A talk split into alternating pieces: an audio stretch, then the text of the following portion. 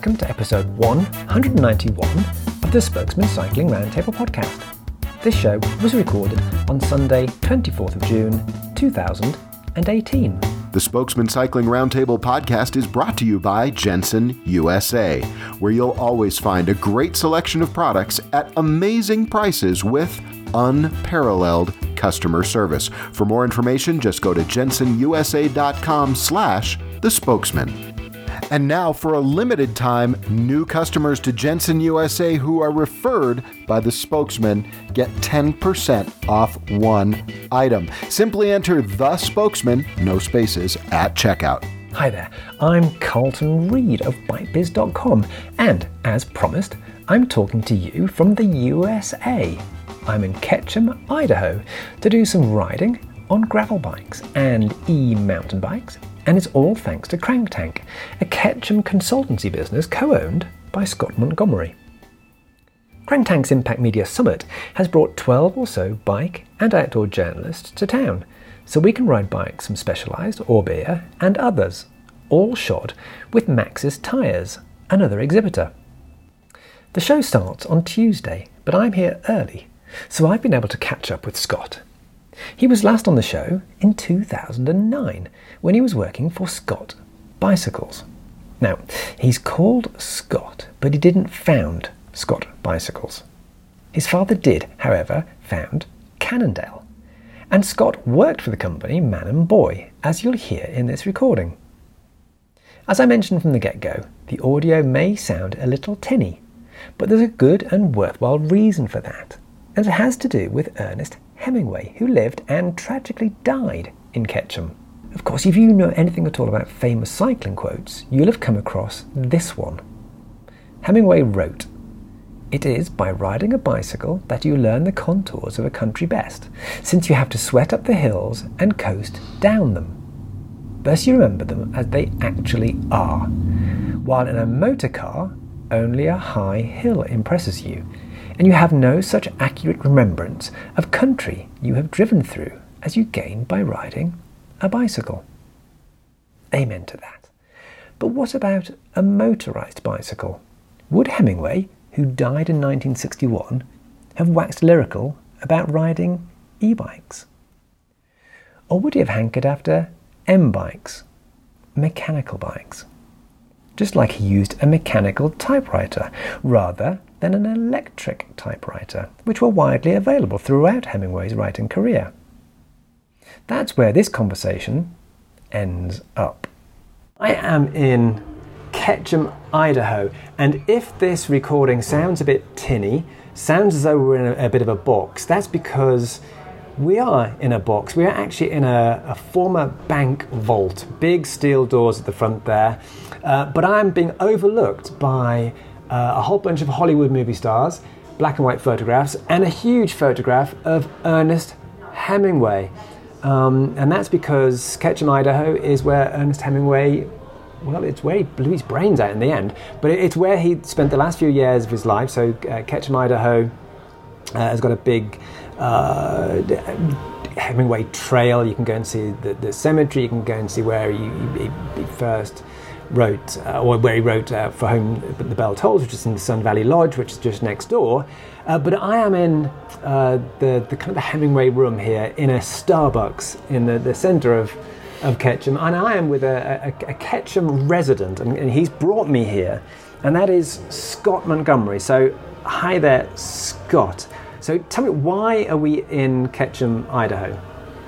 Well, uh, after I left Cannondale in 2003, I started Scott USA in uh, in Ketchum because the ski division, which was founded by Ed Scott, was started uh, in Ketchum, and so the business always stayed here uh, throughout all the years. And um, when I was first speaking to Beat Zaugg about it, he said, "Well, do you want to move the headquarters?"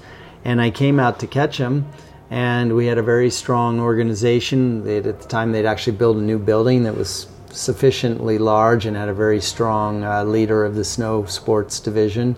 And uh, the CFO of the entire company was here. And I'm like, this is a beautiful place. Let's keep it here. And you just built this big new building. we'll uh, easily have room. So it, it made good sense. And I had been living in Sedona, Arizona prior to going back to Cannondale. So I was very much happy to be living in the West and in a mountain town. And uh, I had young kids and skiing in the winter and uh, mountain biking in the summer looked perfectly good to me. So it is a small town. It's it's it's tiny. Uh, so to have Scott the ski brand, then that went into Scott the ski and mountain bike brand in the town must have been a huge thing to have a big international brand in in town. Well, it was quite interesting because within uh, 100 meters was the Scott American headquarters, which was originally the total headquarters, but when Tom Stendal and Beat Zaugg bought uh, control of Scott, they really migrated the headquarters to Switzerland. Um, but the Smith headquarters, which had also uh, been bought by Safilo, so was kind of in effect had moved out of town as well. Um, but we were within 100 meters of each other, so I could throw a rock and hit Blair Clark, and yet at lunchtime, Blair uh, and I would ride bikes together. So uh, we were competitors during the day, except for when we rode bikes together. So it's an outdoor town, so you kind of wander around and you don't have to think, oh, there's a bike guy, because it's like, well, everybody's a bike guy here. Everybody's an outdoor person. Would that be a fair reflection of who's living here? Yeah, it's actually funny when you go to the uh, to a Salt Lake or to uh, big airport, you always look like, wow, there are all these big American people. And when you're in Sun Valley, most people are really fit because otherwise, why would you live here? It's not a cultural center, it's not an art center. It's basically a center for people that like to be outdoors. And if you didn't like being outdoors, frankly, you wouldn't live here, right? Or I wouldn't encourage you to live here. so we've got the Sawtooth Mountains. We're surrounded by some beautiful green rolling hills, and then you've got the, the, the Bald Mountain, you've got the peaks mm-hmm. around. So this is mountain bike heaven, road bike heaven. Is it like good for road bikes? Well, it's actually um, uh, it's fantastic for all the activities we'll be doing this week, uh, which is of course mountain biking. I think we have over 400 miles of uh, mountain biking terrain, and then we have a lot of really good gravel riding. And uh, I know that's picking up in your uh, backyard as well, but it's really becoming popular in the US. Um, and uh, so th- it's fantastic for that. And then we also have a lot of trails that we share with horses and motorcycles. So we've also got tremendous e mountain bike riding, which some places in the US have had kind of got a battle, much like the original battle between the hikers and the mountain bikers back in the 80s. But uh, so we've got fantastic. The road biking actually I don't think is very good because the roads are tend to be small and straight, and you have a lot of these huge RVs that uh, you know. And I kind of joke you'll have like a 75 year old uh, husband and wife, and they're out here driving, and they're like, Mildred, look looking at those, yeah. look at those beautiful mountains. What was that? Oh, I don't know, but everything seems okay. And it was like, uh, so I personally uh, quite nervous about riding on the roads though we have some okay roads. But uh, the gravel mountain and e-biking is fantastic. So the e-mountain biking is easier here than maybe other places. So Utah, uh, many other places where, where you've got fantastic single track trails, but you've had previous battles with, you know, back in the day with getting access for mountain bikes. So here, is this because we're like in the boondocks? We're kind of like in the middle of nowhere here? Is that the reason why it's a bit more relaxed here? You know, it's a really good question, um, and I, it's one that is always uh, would be different if you moved from county to county within even the state.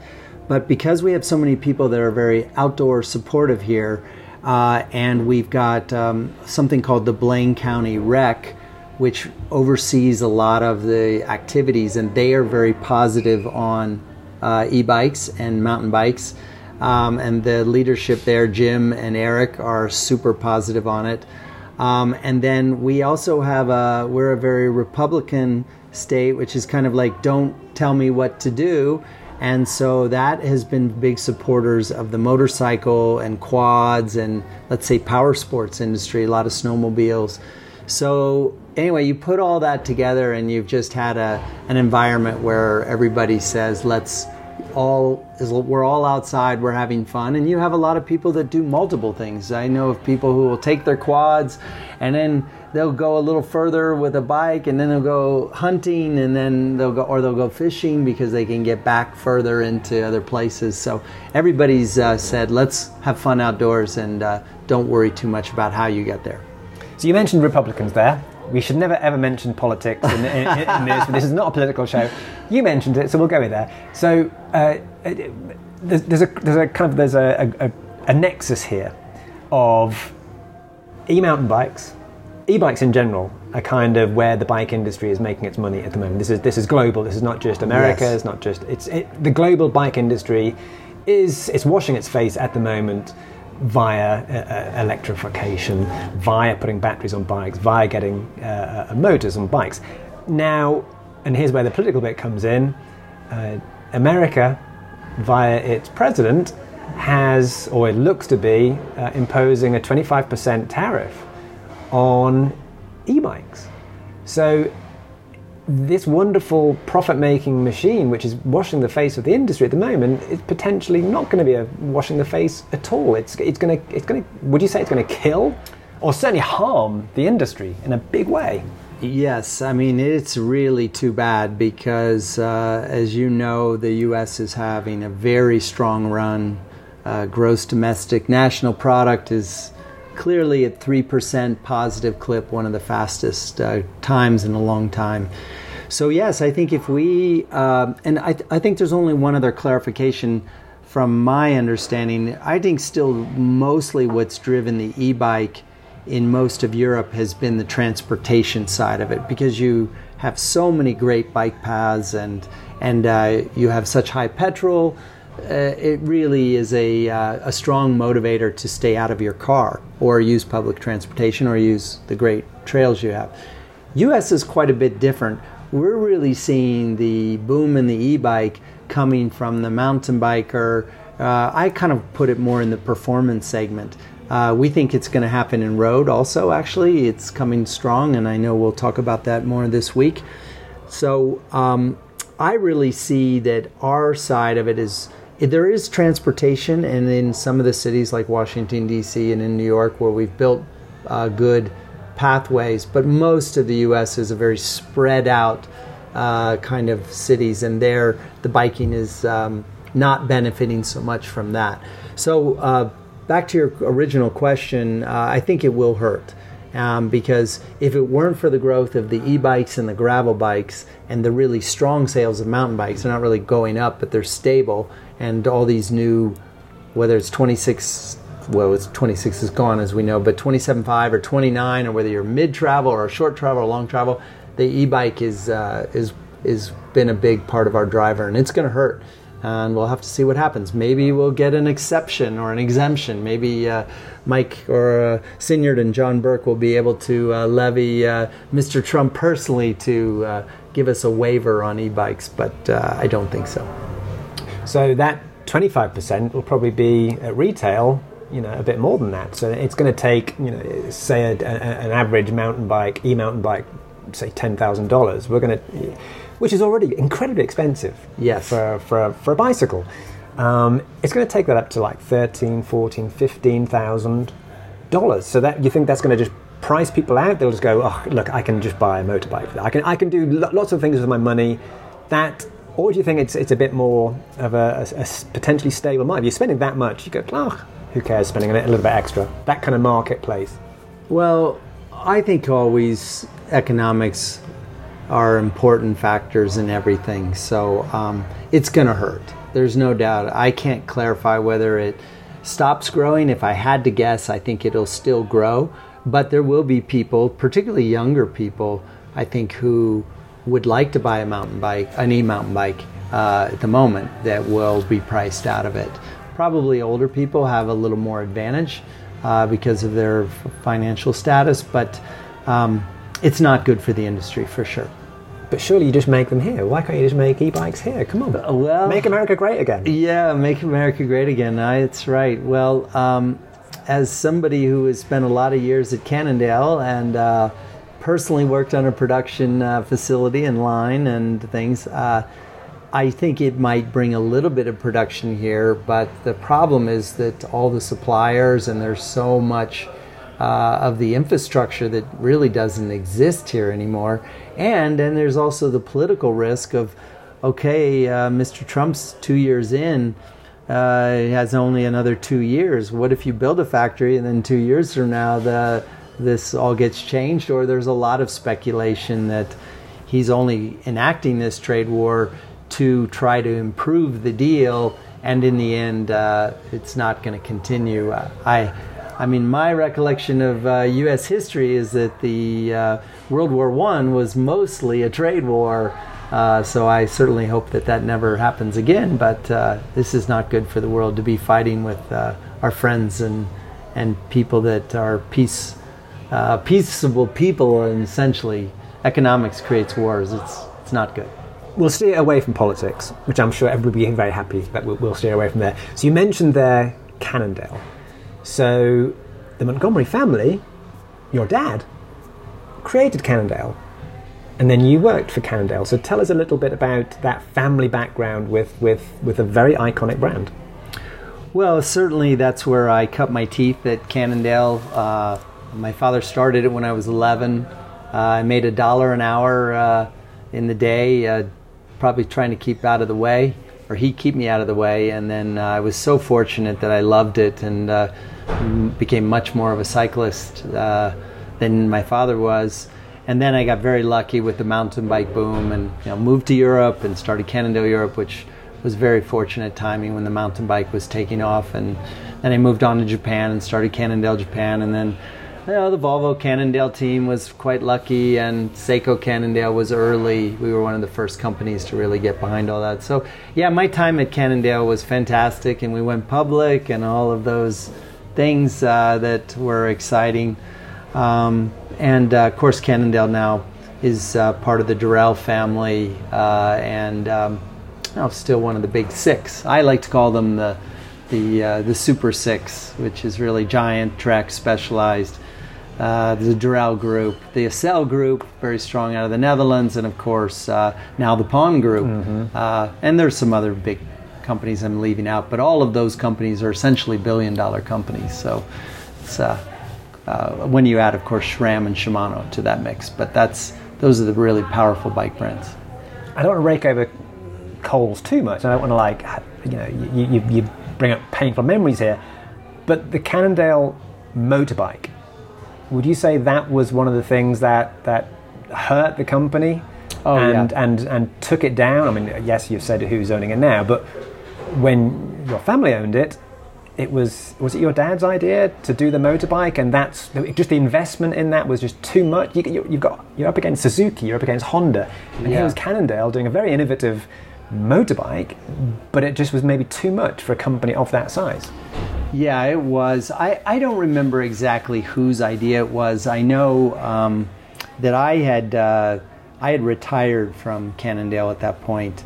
Um, and it was mainly because my uh, wife at the time was um, with we were having children, and I was working a lot. I mean, I think and traveling internationally. yeah, it was very common to work sixty hours a week quite often, and if you were traveling to Europe and other places. But anyway, long story short, yeah, the motorcycle uh, was too much. I mean, I remember talking with a, a gentleman from uh, the group uh, that at the time owned Ducati, and he was like, uh, "You tried to start a motorcycle company with less than 500 million?" And I was like, "No, we tried to start it with 20 million.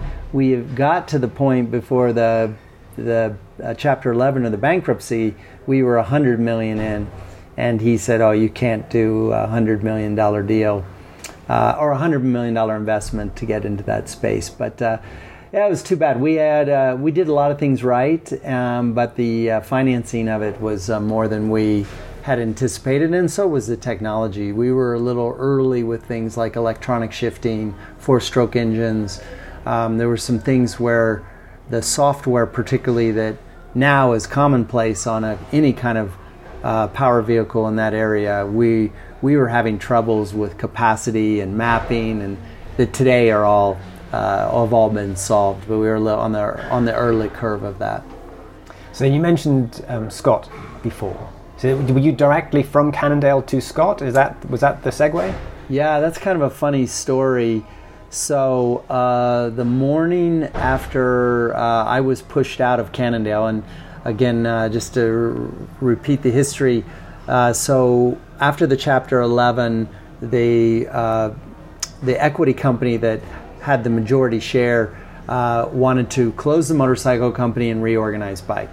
So I actually moved back to the headquarters and uh, I don't know, was co-president or something like that. It didn't really matter. But we actually had the company back to healthy and profitable within three months. Um, so we were making money again. But uh, I think the term I would use, I was, uh, I had the emperor's blood, uh, being the son, and um, and so they wanted a fresh. I think they wanted a non-Montgomery running the company, and so they brought in a guy who had been an ex-Nike guy. Um, so anyway, uh, the next day after they uh, um, pushed me out, they um, uh, they said I could not work for six months. Um, so it's traditional thing in the U.S. They gave me a non-compete, and so I called Dave Stevens, who was the CFO of Scott, who was right here in Sun Valley, Idaho, and I said, "Gosh, you have this beautiful Scott CR1 bike. And Dave was like, Yeah, it's a great bike, but the bike industry is terrible. And I had actually bought a Scott CR1 bike, hand carried it on the airplane home. I think most people have, or you and I have talked about this story. But anyway, I'll skip ahead. So I called uh, Dave. He said, We'll never go back into the bike industry, but I really don't run the company. You can call Beat Zaugg and thinking that if he gave me Beat's number, I would bugger off. And uh, five minutes later, I called Beat and we talked for about 15 minutes. And then he invited me to come over to Switzerland, which I did in, I think, like two weeks later. And we uh, consummated a deal. I invested in Scott and, uh, and I started Scott USA six months and two days to uh, the after we would have started it on April 1st, but in America that's called uh, April Fool's Day, and it's a considered a holiday of of jokery. So we thought we shouldn't announce that we would bring bikes back into the U.S. until April 2nd, so that it wouldn't be considered a joke. And then, how long were you with Scott? USA? Yeah, uh, really through the end of 2010, and during that period, uh, Beat was able to buy Tom Stendel out of the business, and at the same time, Beat back bought back all the shares from the rest of the company. So there was basically nobody owning shares but Beat. And so once Beat bought my shares back, um, I was like, Beat, I want to stay involved in the company if I can be uh, a shareholder and an investor, but I don't want to stay in the company if I'm don't have any skin in the game would be kind of the slang or American term we'd use. Um, and so uh, we agreed in a very friendly and favorable way that I would uh, leave the company after that, and I did on my own terms. And uh, Scott's continued to do obviously very, very well since. And what did you do after then? Let's, let's go through your CV, Scott. Oh, yeah. Well, I'm going to skip some parts because uh, there's too much there, but uh, uh, long story short, I've been running companies mostly since I grew Club Ride from almost nothing uh, to a so nice. This is, a, this is apparel. Yeah, I did that, and that was based here that Mike had started. Um, and then I ran Nutcase Helmets for a year, uh, and we had a successful turnaround there, and then we sold the company. And then I've been uh, um, in kind of a unique position. I'm CEO of Reynolds Cycling, the carbon fiber wheel company. And then I do that about uh, 75% of my time, and then I also have a small consulting firm called CrankTank, and uh, I do that for the balance of the time. And the only reason I kept the uh, the dual times like that is I didn't ever want to find myself in a situation where I needed to move. Uh, because my roots are here in Sun Valley and my children are here, and my wife is an attorney here. So, uh, uh, by keeping a little bit of my own business uh, on the side, it uh, protects me in the event that um, uh, after a certain number of years with a company, I, I have something to fall back on. So But Reynolds is Salt Lake Valley, so you're you're a commuter, a regular commuter across there. You're hopping across in the airplane. Actually, I really drive it. Uh, by American standards, it's not so far. It's four hours. So uh, many weeks I'll get up at five in the morning, and now I can be uh, at my desk by nine fifteen or something like that, and then uh, uh, I come home at the end of the week. Uh, so that works out just fine. And you've got a bunch of wheels Yes, uh, to, I- to launch. At, at, at, uh, is this giving anything away to say you- you're launching it at a, at a famous European trade show? No, I think uh, we're really uh, will launch some of those new wheels this week. Uh, we're launching our e-bike wheels, uh, our e-mountain bike wheels um, this week. Uh, that hopefully you'll get a chance to ride uh, on one of the e-bikes here, and um, and then we've com- also got a complete line now of mountain bike wheels. I like to use the term good, better, best strategy. So we have a kind of a 1299 US base price, uh, and then we have a, a, a superior wheel to that at 1549 US dollars, and then we, our premium line is our black label line, and we're taking that moniker, and it comes from the black label uh, Johnnie Walker, uh, which is that's Whiskey. a UK uh, whiskey. brand, isn't it? Yeah, it is. Yeah. Yeah, so uh, so our black label whiskey, or uh, in our case, wheels, um, at the at the high end around two thousand ninety nine. Which, by the way, uh, I don't know what the UK uh, dollar is, but in the Europe EU, it'll be almost identical US to EU dollar. Or e, the European uh, Euros. currency. Euros, yes, thank you. Jeez. Uh, and then we've also got a complete line of that same price points uh, in road uh, with our Aero product under the black label moniker at the top. And then we've also will be introducing our new gravel wheels, uh, which also have the same. And though gravel is not so big, especially in Spain and Italy, it's still people think you're kind of crazy. But uh, I think in most of Northern Europe, uh, Canada, it's also quite popular. Um, we have kind of a, a, a boom going on in the gravel segment. And uh, my wife, uh, who loves to ride, as do I, she has one bike and three sets of wheels. So she's got a set of uh, black label uh, uh, Aero uh, 46 deep wheels with a 28 mil tire for road, and she rides that on the bike path. And she rode it to uh, work on Friday.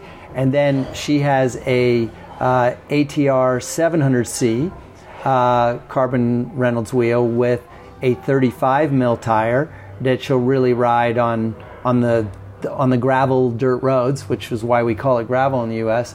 And then she also has uh, a new set of ATR 650Bs with a uh, Schwalbe 2.0 tire uh, that you can really ride with maybe uh, 30, 25 psi and ride it on a lot of our trails here that aren't so difficult. I would not ride it down the flow trail that you and I will ride on uh, Tuesday, but uh, on more the mellow trails, it's actually quite good. And so what we're seeing is uh, the U.S. trend at the moment is to have kind of one road bike, two or three sets of wheels, and then you're really ready to do everything. Uh, and of course, with a one by, and that's kind of the uh, in America, you know, we're kind of obsessed with big cars and and SUVs or sport utility vehicles.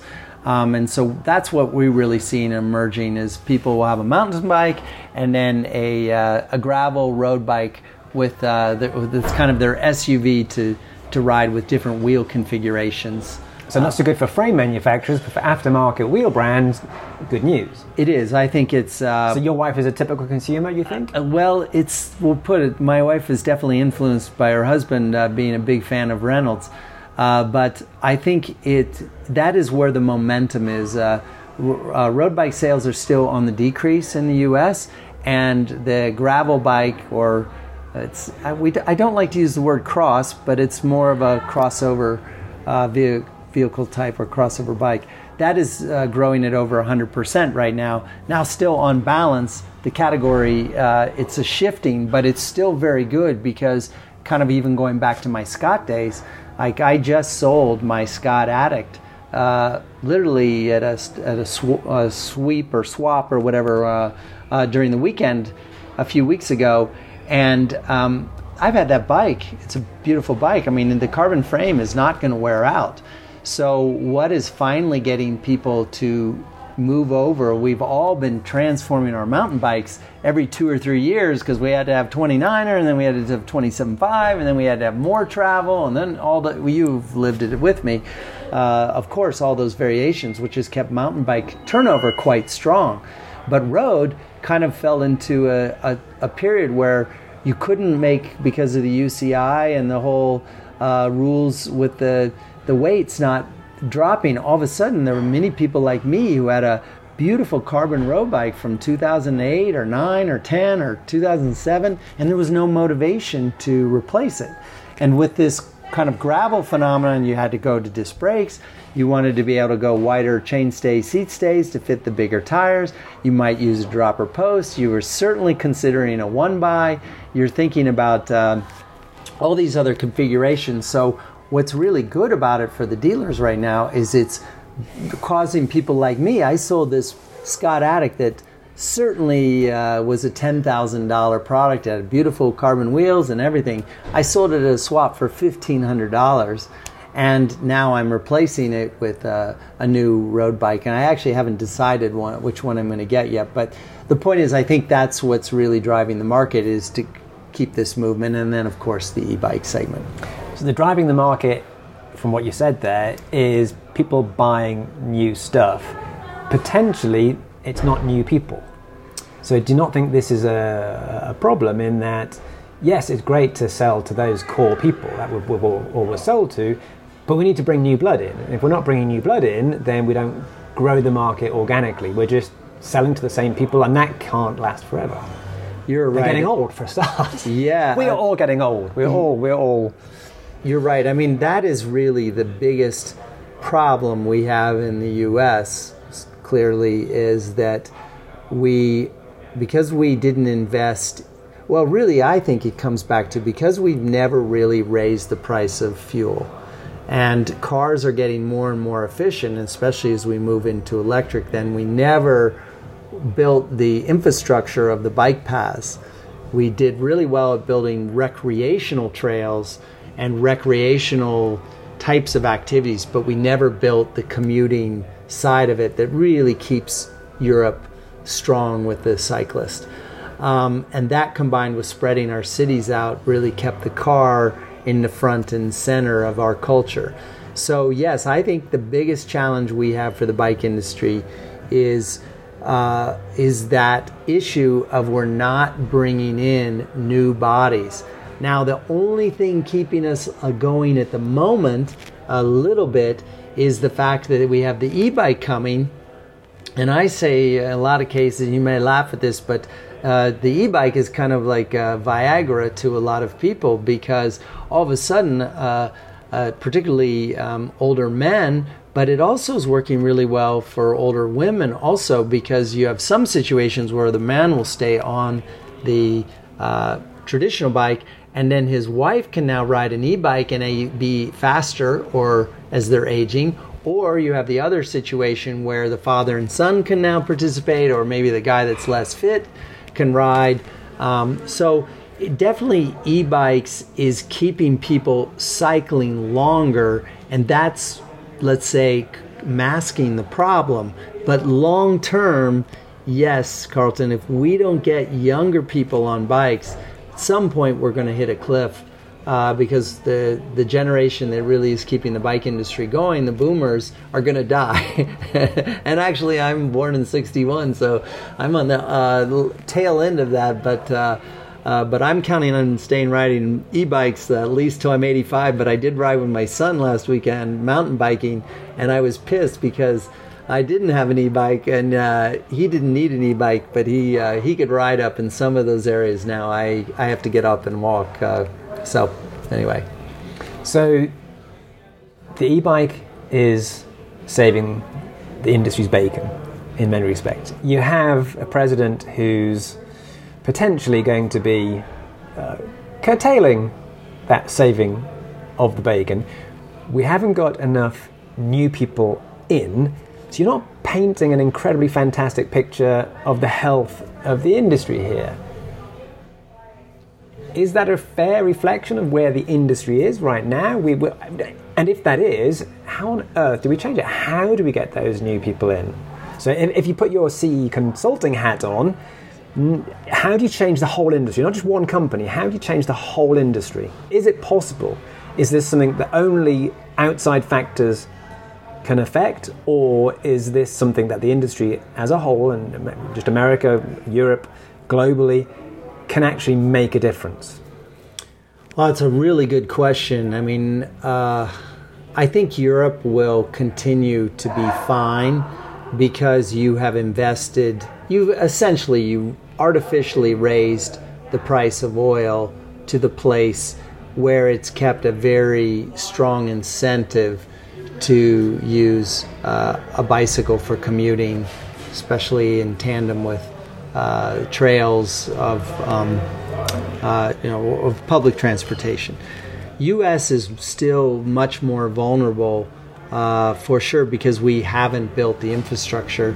We also have the combined problem of that we have so many big multinational companies that really push sugar, which is uh, our other uh, big problem of the world today. Um, and so the, I think the good part is the e bike becomes more uh, efficient and batteries get longer and more adopted. They're such fun to ride. At least I absolutely love. And I get even with some of my good friends that aren't in the industry uh, into some debates about whether e bikes are a good or bad thing. But as a cyclist, I love both. You know, I uh, I really ride my e-bike for transportation because we have this beautiful paved bike path, um, and I love it for that. And I find when I'm using my e-bike, it doesn't take away from my cycling; it just takes away from my car use. Um, as I'm sure you're in that same boat. But I think fundamentally the U.S. is going to be in a challenged place. I do think kids will love e-bikes for the same reason that they've grown up with a smartphone from the day they started in elementary school. So I'm quite positive on that. Now I have my uh, Garmin watch and I keep track of my steps and all of the information there. So I think people love that technology aspect of it. Um, but I think globally, uh, we will, if we don't invest in the infrastructure the way Europe has, I think we're at risk. And of course, China's done a great job with that. They have almost bike paths always next to all the, the major uh, roads. But I think the countries that don't invest in the infrastructure of the bike path are, are going to be challenged. And uh, that's a mistake that I think the U.S. has continued to make. And uh, our political organizations, whether it's People for Bikes or IMBA, are working on that. But I think it's an uphill battle that uh, I, I wouldn't be as bullish on the US long term as I would be on Europe. So, a couple of blocks from here, you've got the Ketchum Community Library, which has got uh, one of, I'm sure he had many of them, but he had one of, they've got one of uh, Hemingway's original typewriters, which is a manual typewriter. So, 60s, 70s, you then started getting, in effect, uh, non mechanical typewriters. So typewriters that had more automation on them. Then we go into nowadays we obviously have um, computers and we have smartphones. So that technological shift. So you had a mechanical typewriter. We've now got everything else is non-mechanical. So you're, you're mentioning kids there growing up with with smartphones. So there was a, a, an academic paper which talked about there's an e-bike and there's an m-bike, and the M just like a typewriter, stands for mechanical bike. So, do you think that this is a long winded way of asking you this question? Do you think we are going down a future of um, the Hemingway's mechanical typewriter is where we're going with bikes? We're going for M bikes. So, that will be almost a museum piece in that in the future we're going to have augmentation of one sort or the other so anybody who wants to, to have a, M bike, yeah, you can have them, but they're going to be old technology. They're going to be museum pieces, just like uh, Hemingway's typewriter. Is that the future we are we are going down with with e-mountain bikes and e-bikes in general? Well, I definitely uh, believe that it will uh, continue to decrease in sales uh, the mechanical bike uh, for sure. And I think e bike will overtake it in every market. And of course, we're still seeing the technology is still in the beginning phases of its life. And uh, I don't know, we have Moore's Law, and I kind of feel like we're in that same. I don't know if anybody's put a name to it, but I don't see battery technology slowing down. And uh, they're getting lighter. And I think the next generation of these e road bikes that we're going to see, I know uh, we're going to see one that we'll be able to ride this week with Orbea. Um, I think we're going to see a lot of e road bikes as well. And uh, Todd Tanner, who works with me at Reynolds, has uh, documented on his Garmin watch that he can get just as many calories burned on an e mountain bike as he can on a mechanical uh, ride. It just, he rides twice the distance. Um, and you do need some uh, discipline to uh, maybe only use the uh, assist a little less uh, during certain parts of the riding. But um, to answer your question, yes, I, if I had to predict, I think we'll see certainly something where if I had to guess, it would go to at least 60, 70% to battery operated bikes of the turnover of the revenue, maybe the units. Will still, I don't think we'll see probably six year old kids learning to ride on, a, on an electric bike because who's going to invest a thousand euros or dollars on a, on a kid that young? But I think when they get to junior high and high school, uh, and certainly with bike share programs, I think there could very well be a situation where you'd rent a bike for a year for a 12 year old and bring it back and uh, and transfer it into a, a larger size uh, potentially. So, yeah, I think the future is all around the. I mean, I think electronics will be in everything, and frankly, I think the same. I've had a long discussion with a friend of mine who uh, used to be the vice president of Porsche USA that he actually thinks that uh, the e uh, car is actually going to have a short run, and he thinks by 2025 all the cars will be actually uh, hydrogen powered. So uh, it'll be interesting to see who can move from the e-bike to the hydrogen powered bike. But I, uh, it's a little beyond my uh, scope at the moment. So that's a crank tank summit in like 10 Yeah, years time. yeah, so you, you've mentioned briefly throughout the, this conversation what we're going to be doing this week. So tell us about why I'm actually here. So why have you invited me here with a bunch of other, uh, mainly American journalists, uh, to be in Ketchum, Idaho? What, what, what are we going to be doing for the next few days? Well, we're having uh, the CrankTank uh, sponsored uh, impact event, uh, which is uh, designed to really help out companies that aren't big enough to have their own media camps. And you know, the big six will always have their own media camps. You've got Specialized here. They can do. That's true. You're right. We do. So we should feel lucky. that was the old sales spiel. Now you've got to have a new one because you've got Specialized. That's really true, and uh, they're uh, well, they're big. Uh, Jeff McGuane, uh, who's one of the top three people in the company, Wasn't he ex Cannondale? he is. He's an ex Cannondale guy. I don't know if he's technically. I don't know the the top numbers, but he's certainly one of the leaders uh, within Specialized with Mike Sinyard and Bob Margevicius and and the rest of the leadership team there. Uh, but I think on balance, what we're trying to do is really an experiential uh, event. We won't have much time in meetings here uh, this week. Our goal is to basically get you on e-bikes, to get you on gravel bikes, to get you on mountain bikes, and experience the products that we're sharing. Uh, because we believe that there's plenty of time for you to go back to the parts suppliers or the bike manufacturers later uh, and get all the technical specs. We can go on a website. We, Yeah. can, we can get that on a memory stick. We don't need to be fed that in a meeting. Is that what you're saying? Exactly. We think that era of having long meetings uh, are over. We believe if you get out and really have a big uh, smile on your Specialized or your BMC uh, bike, then uh, which most people are are now doing, but and then we're really we do feel that industry has to come together with the local uh, jurisdictions, and we are doing that very well and are proud of that in our backyard here, albeit a small one, uh, where we're really bringing together the uh, the bike trail people, the county uh, recreation groups. Uh, the mayor is a friend of mine. It's easy to have that in a small town like this, um, and the uh, the organizations at the hotels to really say, hey, everybody, we've all got to work together. We've got to share the trails with uh, power vehicles or motorsports vehicles in the U.S.